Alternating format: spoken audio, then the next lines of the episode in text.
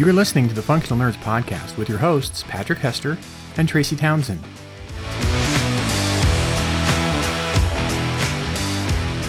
Welcome back, friends. Please make sure your pod seat and tray tables are in their upright and locked positions. The airlock has been sealed and docking clamps have been released for an on time departure to the functional nerdverse. Ah, here we are. Welcome back. Yeah, when you do that voice, I sometimes I think that I should have like a Sarah McLachlan track going behind you. Oh, oh, like the one that I used to do for the ASPCA for a while. Yeah, yeah, yeah. Sounds vaguely like she's having an asthma attack while pleading for money for for beagles. In the Um, of the angel. Yeah, that one. Yeah, that one. Far Yeah. away from here. Yeah. See, so the funny thing is, um, when I when I do like, God, of all the things to provide a segue, um, like when I when I do a lesson in rhetoric with my students about like forms of persuasion, and we get to like you know ethos, pathos, logos, all that sort of stuff, um, and we're talking about pathos and like emotional. The Um, yes, them. Yeah, like Yeah. And, and and Athos and Aramis as well. Um, and so the when we talk about like the emotional manipulation of pathos, they they sometimes have trouble thinking of an example, and I'm like, you don't watch television that has like commercials anymore, but you probably have seen it like at your grandma's house, and they're like, "Yeah, we uh, we we understand commercials as a as a vague concept." And I'll be like, "So so when you're at grandma's house and you see like that ad for for animals and shelters, and like it's always a slow pan camera of them looking sad, and they're like, "Oh my god, yeah," and I'm like, and there's always that really breathy singing in the background, like, and like that whole thing, and they're like, "Yeah, yeah, that." And I'm like, "That's pathos," and they're like, "Oh, we hate that." so, um, so yeah, there we go. Hi, Howard. that was awesome. That's one of my favorite introductions ever. Well, you know, sometimes, uh, you know, they call it a cold open in the world of like Saturday Night Live, so we're just going like extra cold there. So we're, Hi, That's from Howard New York. Jones It's is with us Saturday here. night. right. We've got Howard Jones with us. So, it's so nice to have you, Howard. How are you doing? It's a pleasure to be here. I, I wish I had a beagle that I could be petting right now. Oh, my grandpa had a particular affection for beagles, um, and and unfortunately has sort of passed it on to me. I love all sort of derpy faced hound creatures. Like the more their heads are shaped like bricks, the better. Um, and generally, I have a sliding scale of like I like my I like my cats smart and I like my dogs very stupid. And like wow, with beagles they really deliver. Like they they mean it. Like they, yeah.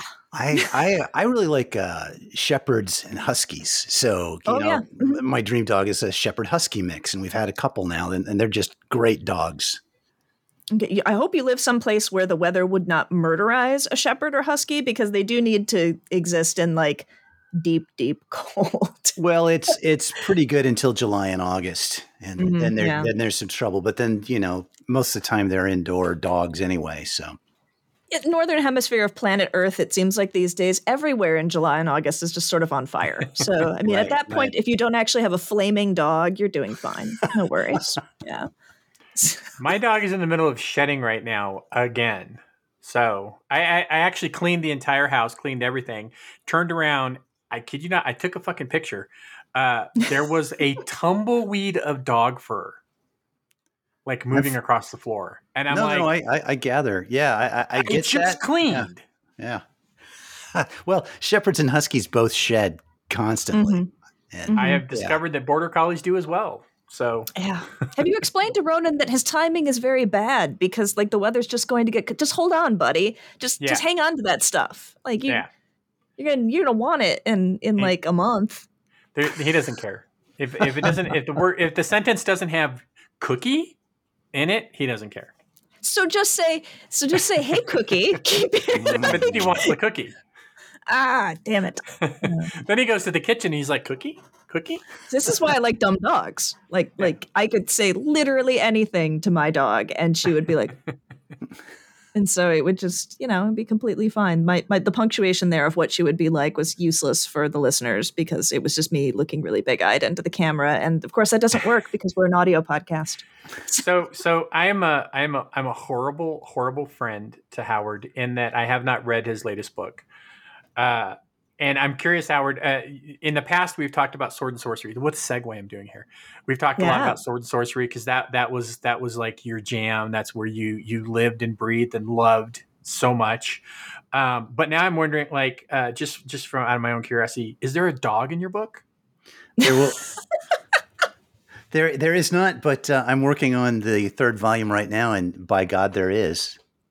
Oh, well, there you go. See, Mhm. That was a good segue. So tell us about Nice job.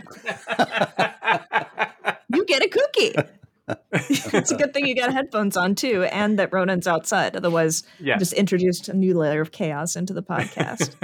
so, okay, so to catch Patrick, who is a bad, bad boy, um, who does not, in fact, get a cookie, and up, and all the other listeners who don't know yet, uh, let's talk about talk to us about Lord of a Shattered Land. It just came out in August, so it's your new baby. Yeah, that's right. It uh, it dropped from Baen in hardback, um, and its sequel is coming in October. oh wow. And the uh, the the pitch, I guess, the elevator pitch is uh, so the whole thing has an ancient Mediterranean vibe, real sword and sandal kind of thing. And I say it's a little bit like the adventures uh, Aragorn would have had if Sauron had won. Mm. I could give you the longer spiel if you want. I, I don't know how much you want to hear. I mean, we're we're here to hear it. okay, all right. So here we go. This is your this is your Um, opportunity to sell the listeners on it. Come This on. is my opportunity. So, when the Dervan Empire came for the city of Volanus, its people fought block by block, house by house, until most of them fell with sword in hand. Only around a thousand survived to be led away in chains. The Dervans set fire to the temples. They looted the treasuries. They sowed the ground with salt. Their destruction seemed complete, but they'd overlooked one small detail. The greatest Volani general had escaped alive.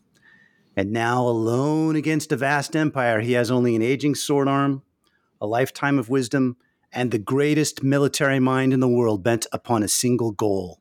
No matter where his people have been taken, from the furthest outpost of the empire to its rotten heart, he will find them and he will set them free. Nice. I kind of do wish that we were a video podcast now because then it could be doing like the popcorn eating thing, and it would be it would really it would resonate. So, but I mean, I think in uh, I'm not just saying that to to be funny. Like it like one of the things, and this sort of harkens back to the whole idea of sword and sorcery in and of itself, is that sword and sorcery is kind of what publishing made itself on in the 20th century and and in many ways uh, publishing never left sword and sorcery like it's it's always sustained and it's sustained on that kind of energy on that kind of um, epic and yet contained within um, this like sort of the very specific bounds of a very specifically envisioned world here super exciting Well, thank you. I uh, I love I love the fast pace and the weird world building of uh, sword and sorcery, and I wanted to, you know, I can never stop tapping into that. That's Yeah. that's my jam. hmm So so so you could you could totally break my heart here, uh, but I'm going to ask a question anyway. What do you what like? Are you are you up on The Witcher on Netflix? Do you like it? Do you not like it? I have been not watching much uh, media. You know, I Okay. haven't yet seen any Mandalorian. I haven't seen any Witcher, uh, so I'm pretty far behind. The only media Okay. I've been taking in lately is watching my wife beat monsters on Zelda. So which also sword and sorcery so you know I suppose so. Yeah. in its own kind of way I no, but I've, I've heard good things about The Witcher. Um, I've also heard mixed things about The Witcher. succeeding seasons. Yeah. Yeah, but yeah yeah I, I enjoy The Witcher. I have not finished the, the current season uh, because I don't like things to end, and it is the end of of Hen- Henry Cavill uh, playing Geralt. Uh, but yeah, that's just me. That's my brain. It's like yeah, I, I have this weird disconnect with uh, if I'm really really enjoying something, I don't want it to end, so I don't like I'll put it off as long as possible. Uh, but yeah, it, it was getting really, really good. And then I was like, no, I'm getting too close. Stop. no, I get that. There's a couple of uh, series. So uh, Donald Westlake wrote this series of um, heist novels about this master criminal named Parker, and of course, there's only a finite number of them because eventually Donald Westlake died. And I was enjoying them so much, and I came to the last one. I must have waited a couple of years before I finally finally cracked it open. Because once you start, they're, they're slim novels. I, I doubt that they're more than 60,000 words. Once you crack one open, uh, the hook and the pacing is just so fast, they're impossible to put down. So I, I just delayed it as long as possible. So there'd be one, one final Parker novel for me. Yeah, yeah. I, I, am in a I'm in a gaming group that meets you know every two weeks, which is hilarious because no gaming group actually meets every two weeks. Something always happens. um, but uh, there's there's a there's a guy in the group who uh, is you know has read a certain series, and I have also read a certain series, and the, the game master has read a certain series. But uh, both the game master and I hadn't read the last two books. And so every time this guy comes to the game night, he's like, "Have you guys read it yet? Have you read it yet?" Because he really wants to talk to us about it, mm-hmm. and we still haven't read them. And uh, I even saw him a couple days ago because I'm gonna I'm gonna pet sit for him while he's out. And uh, I go over and and he's like, I asked him if he'd seen Ahsoka because he's a Star Wars fan. He's like, No, I haven't seen Ahsoka. I said, It's okay. I still haven't read those two books. So yeah, even we're trade. I had the exact same relationship, much to the husbeast's frustration with Firefly for a long time, where I just would not watch the last two episodes of that single weirdly disjointed season of Firefly because like then it would be over. Um mm. and and he was like, "Honey, it's already over." It's it's been over for like for like 15 years. Like it's very you tell very him to over shut his mouth. Uh, you tell him to shut up. And so, and so we not. finally it was when corwin wanted to see firefly. It was finally when i saw the last two episodes of it. And then of course we had to watch uh, the serenity movie which wow if i thought i didn't want to see the last two episodes of um, of firefly i really didn't want to see that movie. Um, so yeah yeah, you mentioned anyway. you mentioned Corwin. By curious coincidence, that's the name of my German Shepherd Husky mix. What is Corwin oh. the, hub, the hubby there? Uh, no, no. Um, Corwin is my son. Uh, ah. the, the, my, my husband is David. Uh, my daughter is Deirdre. And um, if you kind of follow back in your see the look on your face there, you see what I we see what we did. Um, my husband and I met each other in high school uh, because we were in that particular clique of students who were all wired to the same geekdoms, um, and in also that particular clique of students who were like the only people who played tabletop role playing games. Um, and there was a student who was a couple years older than us uh, who wanted to run an Amber Diceless RPG game. And uh, the only hitch was no one else in this particular nerd clique had read Zelazny's books. And he was like, Welp, go read them and so like we ended up meeting because uh, we were we were in this friend group where like everybody had been assigned the same book homework uh, essentially. And so we we met because we were reading Zelazny at the same time as one another, um, and also happened to be reading a lot of other similar things, like ElfQuest and whatnot, at that time. And uh, one thing leads to another, and years down the road, and all of that. And oh look, we're married, and oh oh look, there's a kid, and so it's fairly obvious what the kids' names need to be. That's, um, that's pretty cool. Yeah. So, and I, I, guess it's somewhat similar to the, the, whole like the idea of finishing and like the, the, the pains of finishing. Of course, we lost Roger Zelazny unexpectedly and, and far sooner, I think, than anybody had expected to quite some time ago in '95. And um, I remember a few years after that reading the novel Donnerjack, uh, which was at the time billed as like his final novel, where he had he had died midway through the writing process but because he had been so very ill for so very long prior to that, um, he had been working with someone I forget who. Jane um, Lindskold, I believe. You know, Jane Lindskold worked with him on Lord Demon. This was someone else. Oh, really? Okay. Someone else. Yeah, someone else worked on Donnerjack. I'll have to I'll have to Google that. But anyway, he was working with not Jane Lindskold on Donnerjack, and um, that person ended up taking the book to completion, and it was you know published with both their names on it. And I gotta say, I, I swear that to this day, I can turn to the page and to the paragraph, and I'm like, here's where Roger died. Oh wow. There's just, a, like, there's just, just, a tonal just, shift there, huh? There's just something fundamental to like having read hundreds and hundreds and hundreds of pages of the man's work and like invested in it in the way that I did that I'm like, this, it's not him anymore. Like I can just tell it's just not him here. Um, and so, yeah, I guess some some things just kind of get inside your bones. So I so why sword and sorcery in your bones, Howard? How'd it get there? Well, Sounds painful, but you know, yeah. Well, I, I started out as I started out in the uh, '70s watching Star Trek reruns because uh, it it was the coolest speculative fiction on TV, and I loved the original series uh, ever since. But uh, I started uh, tabletop role playing, and of course, there was Appendix N at the background, and uh, and um, I took Appendix N to the library and the used bookstore, and most of the recommendations it, weren't there except for the original Chronicles of Amber and um, Leiber's one of Leiber's Lankhmar books, which purely by Yeah. accident I, I I got the best one because that was the only one the used bookstore had, and Mhm. man, I, I fell in love with it. And um, I mean, I guess the Chronicles of Amber is a little bit of an edge case if it's strictly defined. If you define sword and sorcery strictly as Fritz Leiber would have had it um, defined, but it certainly has many of the elements. And I just I just uh, fell in love with that. Um, with the feel of and the drive and the the sheer fun of it. Yeah. And I, I've been I've been there ever since in one way or another. I mean, I, I also love historical swashbucklers, but those those had a huge influence on Robert E. Howard, who uh, really Right, yeah. instigated the whole thing.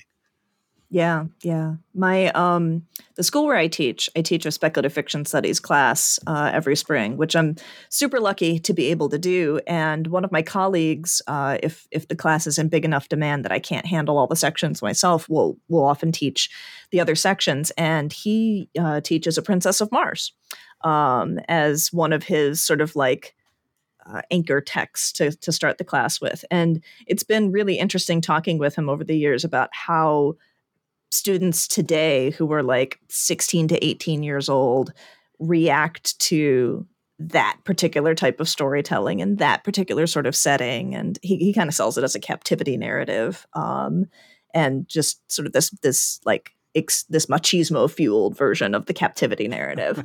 Um, but yeah it's uh it is sort of interesting how so much if you were to kind of create like i don't know an evolutionary tree as it were of what speculative fiction is how much the kind of structure of it branches off of these sorts of shared common roots you know even whether it's individual authors or like broadly speaking certain genres that we might try and like house those authors in. I don't think a lot of people would have thought of star trek as having been influenced by sword and sorcery but like take one quick glance at those sets in the the the original series and how could it not be? I mean it's like the the blue painted girl of the week swanning over um kirk and and you know weird buckler wearing tabard wearing space sword wielding folks doing whatever. I, that one yeah. No, no, no, no, no. Yeah, I, I guess I'm more interested in the um, the hard boiled connection because yeah the original Sword and Sorcerer had a, a real hard boiled feel, and I don't mean to suggest that people were slouching around in trench coats and fedoras, but just the feel of the prose, sort of a, a more blue collar approach to. Uh, uh, storytelling rather than the refined drawing room approach of older mysteries, right? And Yeah. um, th- the original Star Trek was written and edited and performed to some extent either by veterans of World War II or people who'd been alive during World War II. And the sense of uh, sort of duty, uh, loyalty to the crew and to the, the greater enterprise, no pun intended, uh, Mhm. is is embedded in those episodes. Um, Mhm. But a real hard boiled tone of, of responsibility and um, uh, gosh, words are failing me. Well, I mean, of course, this is the sort of speculative tone that the greatest generation would choose to adopt. This sort of vision of like we have we have fought terrible battles in the world of our past in order to achieve a better future.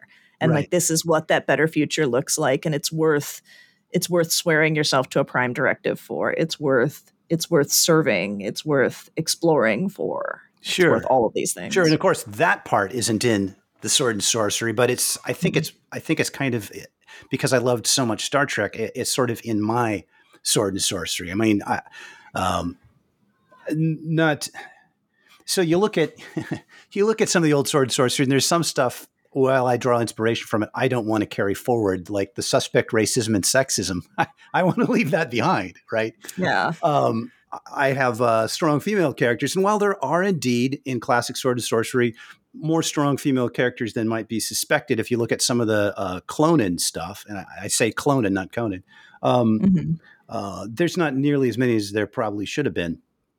And uh, I want uh, female readers to find characters that they uh, can relate mm-hmm. to, you know. Yeah, yeah. So I, you're actually. I feel like this is a this is an ideal moment for us to do one of our patrons a service here. So we have a we have a Patreon, like so many different enterprises and podcasts and things do. And one of our patrons, uh, Todd, has been working for a long time uh, on his writing and sort of developing um, developing his story craft. And he had an interesting question for me a while back that I didn't have a good answer for. So maybe you're our guy, uh, Howard. Maybe maybe you're the one try. who. Yeah, but he he was he's was very interested in and had been reading a lot of sword and sorcery, and he had floated the question to me and to Patrick of like how is it possible or how does one write sword and sorcery so that it excises or turns away from exactly those sorts of things that you were talking about the kind of um, boiled in xenophobia or racism or sexism that if we look back at like the labors and so on it's it's there and we have to contend with it I think that it's uh, very easy to do. Uh, there's an entire modern generation of writers who are doing it, and I've been doing it for years. Uh, you just you create uh, characters who aren't those things. it, it, so that's that's that's not that's not the driving impulse of sword sorcery. I mean, it can be if that's what you're fixated on, then you're enjoying it for the for very different reasons than I than I am. I like the uh, the fast pace I like the the heroes who don't have an arc where they begin as lowly schlubs and slowly realize that they're uh, destined for greatness. Uh, yeah. In, in Sword and Sorcery, the characters are already competent and accomplished. Mm-hmm. Uh, I like the wild world building. I like the um, uh, the fast pace. Uh, I like the surprises, and none of those are related to either sexism or racism. Mm-hmm. Yeah. Yeah. I, am I'm thinking about the uh, uh, almost a similar question was posed to uh, Kevin Hearne when he came to Colorado and went to the and was a like a guest of honor at the uh, Pikes Peak Writers Conference. Mm-hmm. And and and he, he you know he he just basically said the same thing Howard did like just don't write those things. Like you can yeah. you can write an epic fantasy, you can write a fantasy, you can write all these things that that where there is there's no slavery in the world. Yeah. Right? If you don't want slavery, then there's no slavery. You, you, you yeah. don't have to you don't have to you don't have to write to the expectations of of like other people thinking that that the only way that this can be XYZ thing is if this is in it. Oh right. Sure. Or, to do yeah. that or or the characters can be having a problem with these things. I mean, my character is explicitly freeing people from slavery, right? Yeah. Um, it so rather than embracing or celebrating the the problematic aspects, you can recognize them and mm-hmm. try to find new ways to address them. Yeah, yeah. It's you know, and, and this is something I think that whether you're a writer or a reader or a teacher or whatever, we all find ourselves, at least if we're thoughtful about the the stories that we consume, we all find ourselves contending with to some extent. Like how do I how do I deal with a text that has some kind of merit to it, but also distinctly has problems? And you know that that there's the option of sort of air quote canceling things and just sort of shuffling them off um, into the dustbin of of consideration. But you know, I think we also kind of have an obligation to think about how do we how do we approach things that represent a different way of envisioning the world than what we feel is is righteous and productive um, how do we approach those things so that we can think more carefully about the world that we're living in and about the stories that we tell and about the choices that we make and all those sorts of things. Um, and i think that you know brings us back to what you were talking about a moment ago patrick that you don't have to write worlds that contain things that you find objectionable. And that now i think it's a question of like feeling empowered as creators to shape worlds that once you've had that thoughtful conversation with yourself about like these are not places that i want to go or need to go or that that there's benefit in going to you can shape your world so that those things don't become part of it Yeah. um yeah I the think a most great absurd- example. I think I think a Yeah. great example of that is actually Gail Simone. okay So, yeah so Gail Simone was a massive fan of Red Sonja. She always wanted to write Mhm. Red Sonja, and when she finally got the opportunity to write Red Sonja for comic books, she changed Red Sonja's origin. hmm Right, Mhm. because uh, the the the the the previous one was you know uh, she gained her power through being raped. Ugh. and so Ugh. so they, they so red so that was red Yeah. sonja's thing right and and so gail simone gets the character completely changes it changes how that all happened how she gets her power how you know Mhm. everything that drives her and motivates her and and and and just does it the way that she's always wanted it and s- you still get this amazing character right sure yeah yeah you you- and, and so it That- proves that's that's you can terrible. totally do it you can No, totally I'm- do it That that's great. I mean, what she did is great. Uh, that's that's a terrible origin. You know that um, that wasn't Robbie Howard's uh, first. Uh, he didn't really have Red Sonja as the comics depictor. That's that's a comic invention. He had a, Sure. a Sonya of Rogatino from a historical um, that he wrote, and she did not mm. wear a chainmail bikini, and she did not have a secret origin where her power came from being raped. So it's and not that's the other like- thing she changed she changed the armor Yeah. she changed the armor she? too Yeah. So Yeah. I mean, yeah there's all sorts of things you could say about Robert E. Howard, but he didn't. That wasn't his. yeah yeah it's, it's people people taking bits and pieces of of his creative legacy and kind of yeah as as one tends to do i do think that one of the more absurd arguments that we encounter particularly when talking about fantasy storytelling is the argument that some readers will pose a bit like well you wouldn't have a, a woman doing this or you wouldn't have a person from this background doing this because back then that didn't happen Ugh, or it's all imaginary. Because Yeah. back, be like, there is no back then. Be like, this world is called Blarbleskart and it has four suns. I'd be like, it has no back then. It has it has when I made it up in the shower. Like there's there's no what? Um so there is a sort of interesting confusion I think that we come into where Well, I I think- despise that. I mean, yeah, there's so many. So there's lots of uh, famous ancient cultures where there were women warriors who who kicked on all kinds of butt, and so I I do. My character comes from a little bit of a Carthage analog, although it's it's not a complete analog. But someone could say, "Oh, his culture had some, a prominent women warrior corps." And they could argue, Mhm. well, that's not true. Carthage didn't. I'm like, yeah, but it's not actually Carthage. So yeah um, fully on you. I'm doing what I want. Mhm. yeah, I Yeah. still remember. I, I remember sitting on a panel at a convention, and and one of the one of the panelists is sitting there. He's like, "This is the only way to write this. This is how you have to do it." Blah blah. And I'm just sitting there like, "No, it's not." he's wrong. And, and, and, and I, I, I honestly, I might be mixing up my memories, but I want to say that like this was a panel where Cannoli Joe was sitting in the audience, and I'm sitting there, and, and Cannoli Joe starts laughing because of my Yeah, expression. you're running as this commentary. person's talking. I'm not saying a thing. Like at first, I didn't say anything, and Joe's just like laughing. And then No, just your face is going on a like- journey. I think I think he even said something like, "I think Patrick disagrees." Yeah. And yes, Yeah. Patrick disagreed. yeah, yeah, for sure.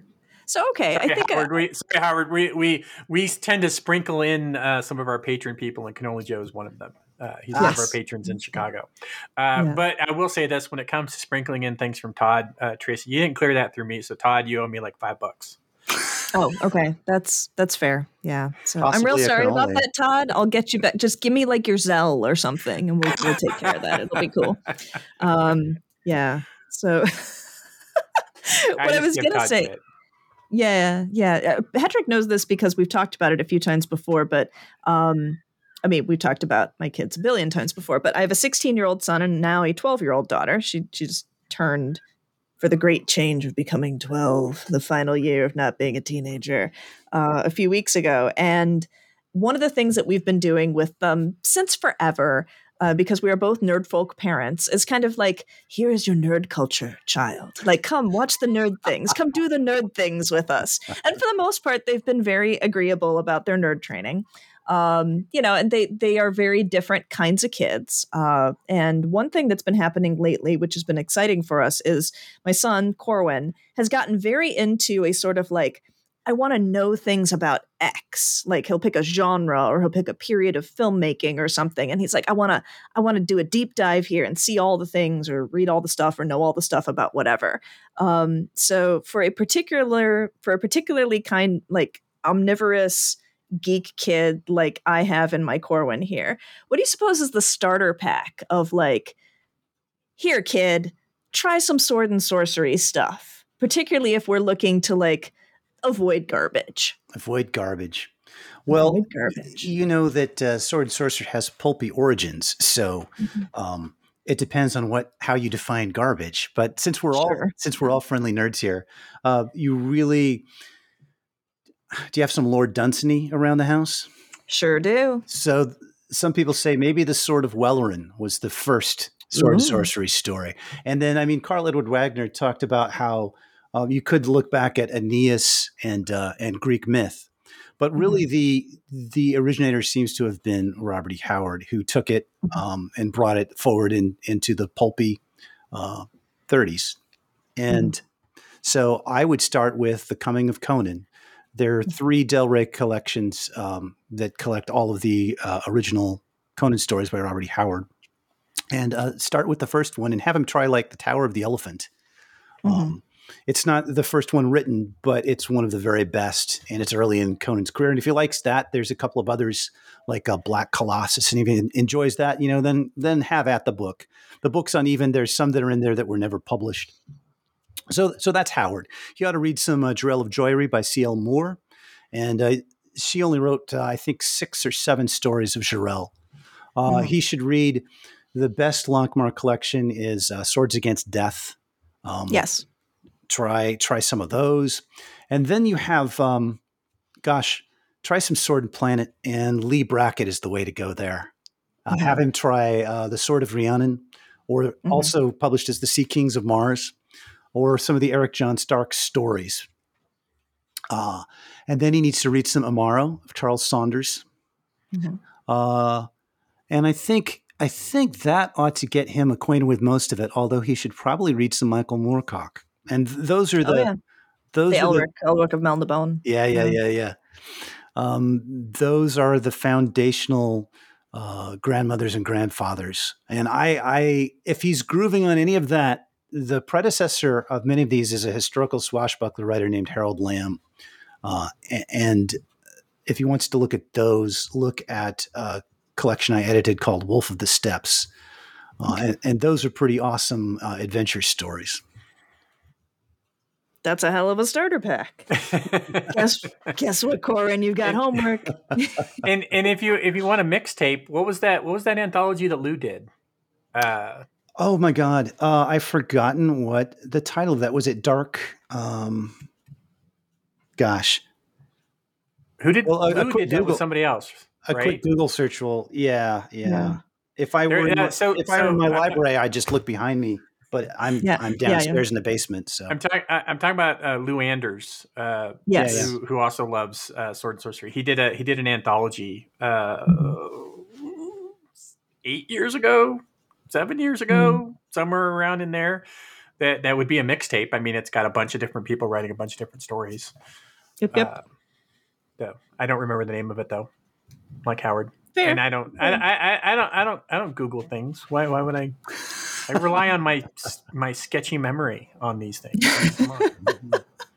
Everybody knows Maybe none of us will. Google things soon because you know the Justice Department has a has a class action lawsuit out. Um, so for that, have you have you heard about that? uh, No, uh, I should invest to Google that. yes, you should invest to Google it.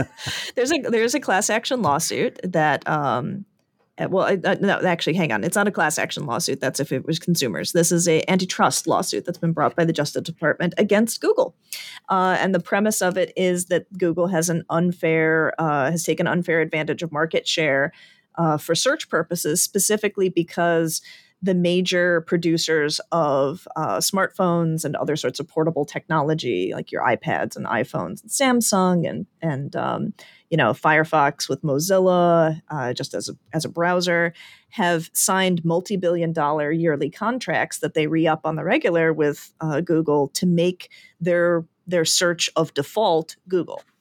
So if you hop onto Safari and you just type into Safari's browser, uh, you know, the URL window there, you just type in your search, the search that it's activating is Google powered.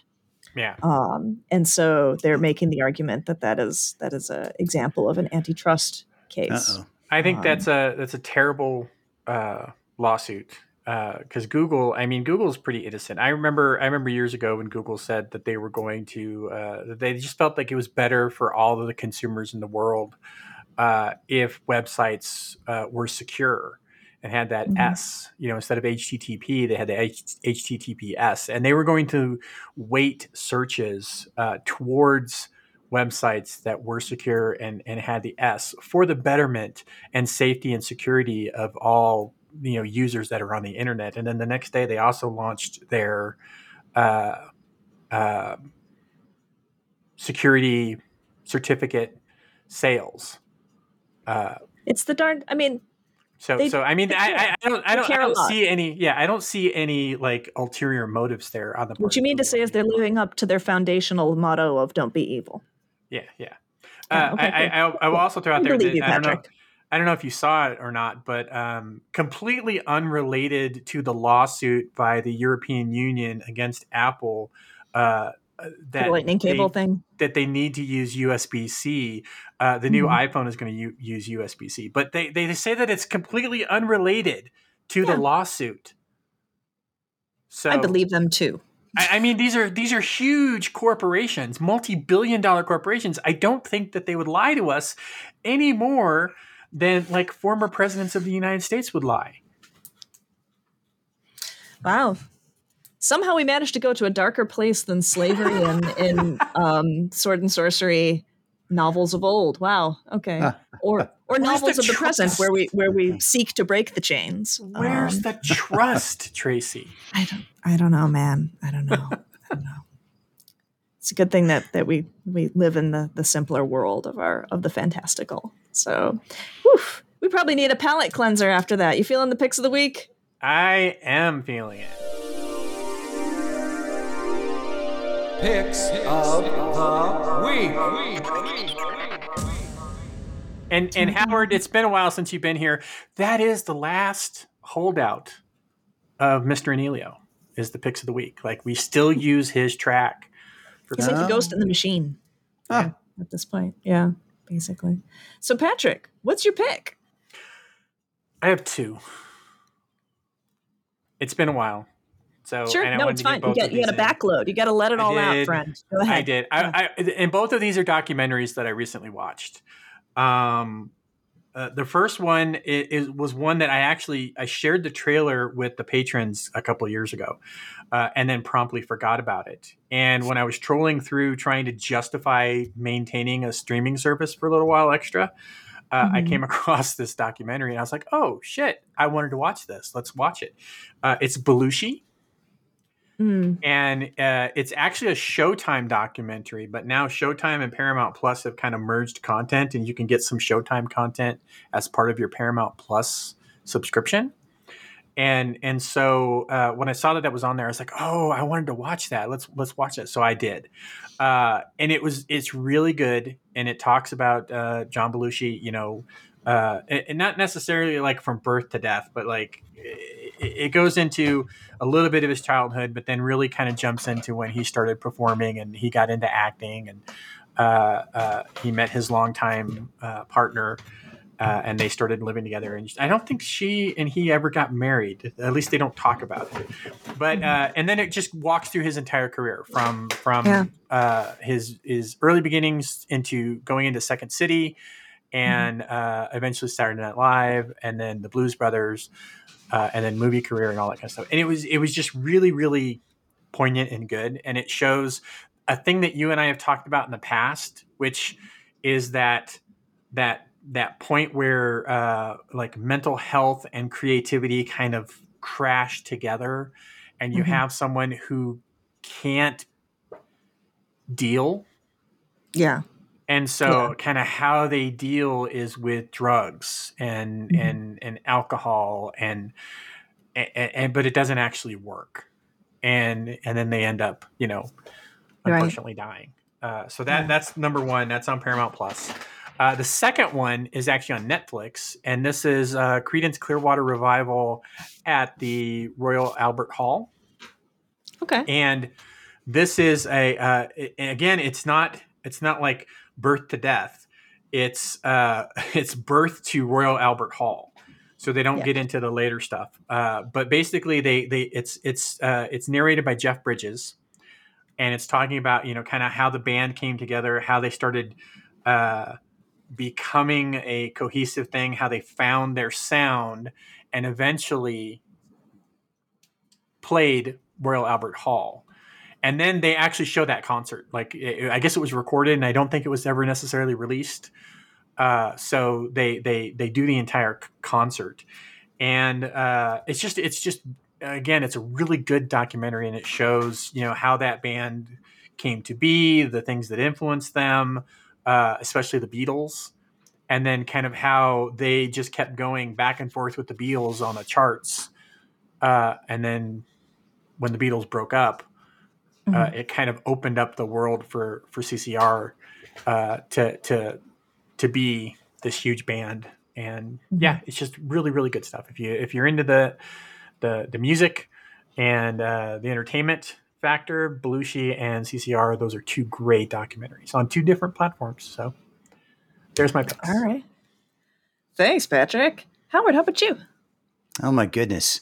So, you know, normally I'd probably be telling you about some cool old hard-boiled mystery or um, or even western that I've read from the 1950s or 1960s. I, I love the propulsive momentum and the uh, the characters who just get on with the story rather than standing around whining or uh, or having a long, slow intro of 100 pages before anything interesting happens. But you know what?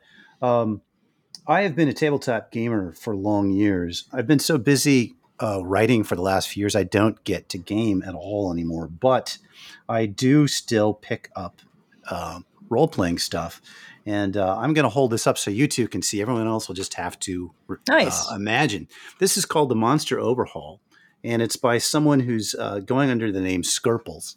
I'm not really sure what a Skerple is, but it's a big, beautiful hardback, and it takes the uh, the standard monsters and kind of reimagines them uh, with additional details. So, for instance, something as boring as a skeleton um, on the table where the skeletons are.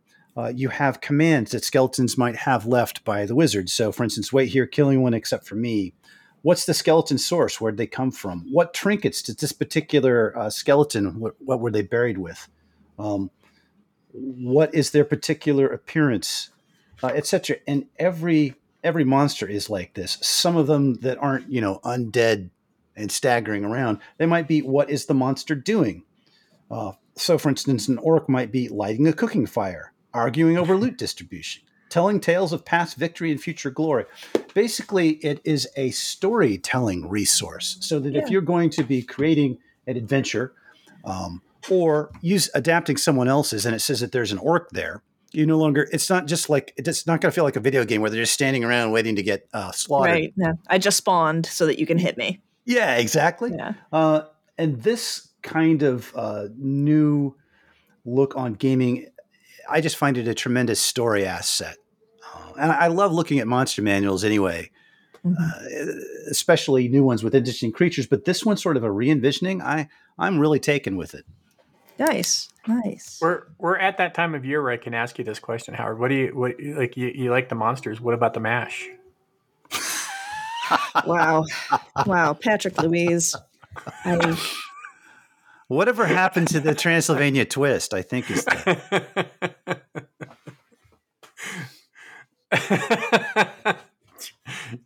I wish people could see Tracy's face right now.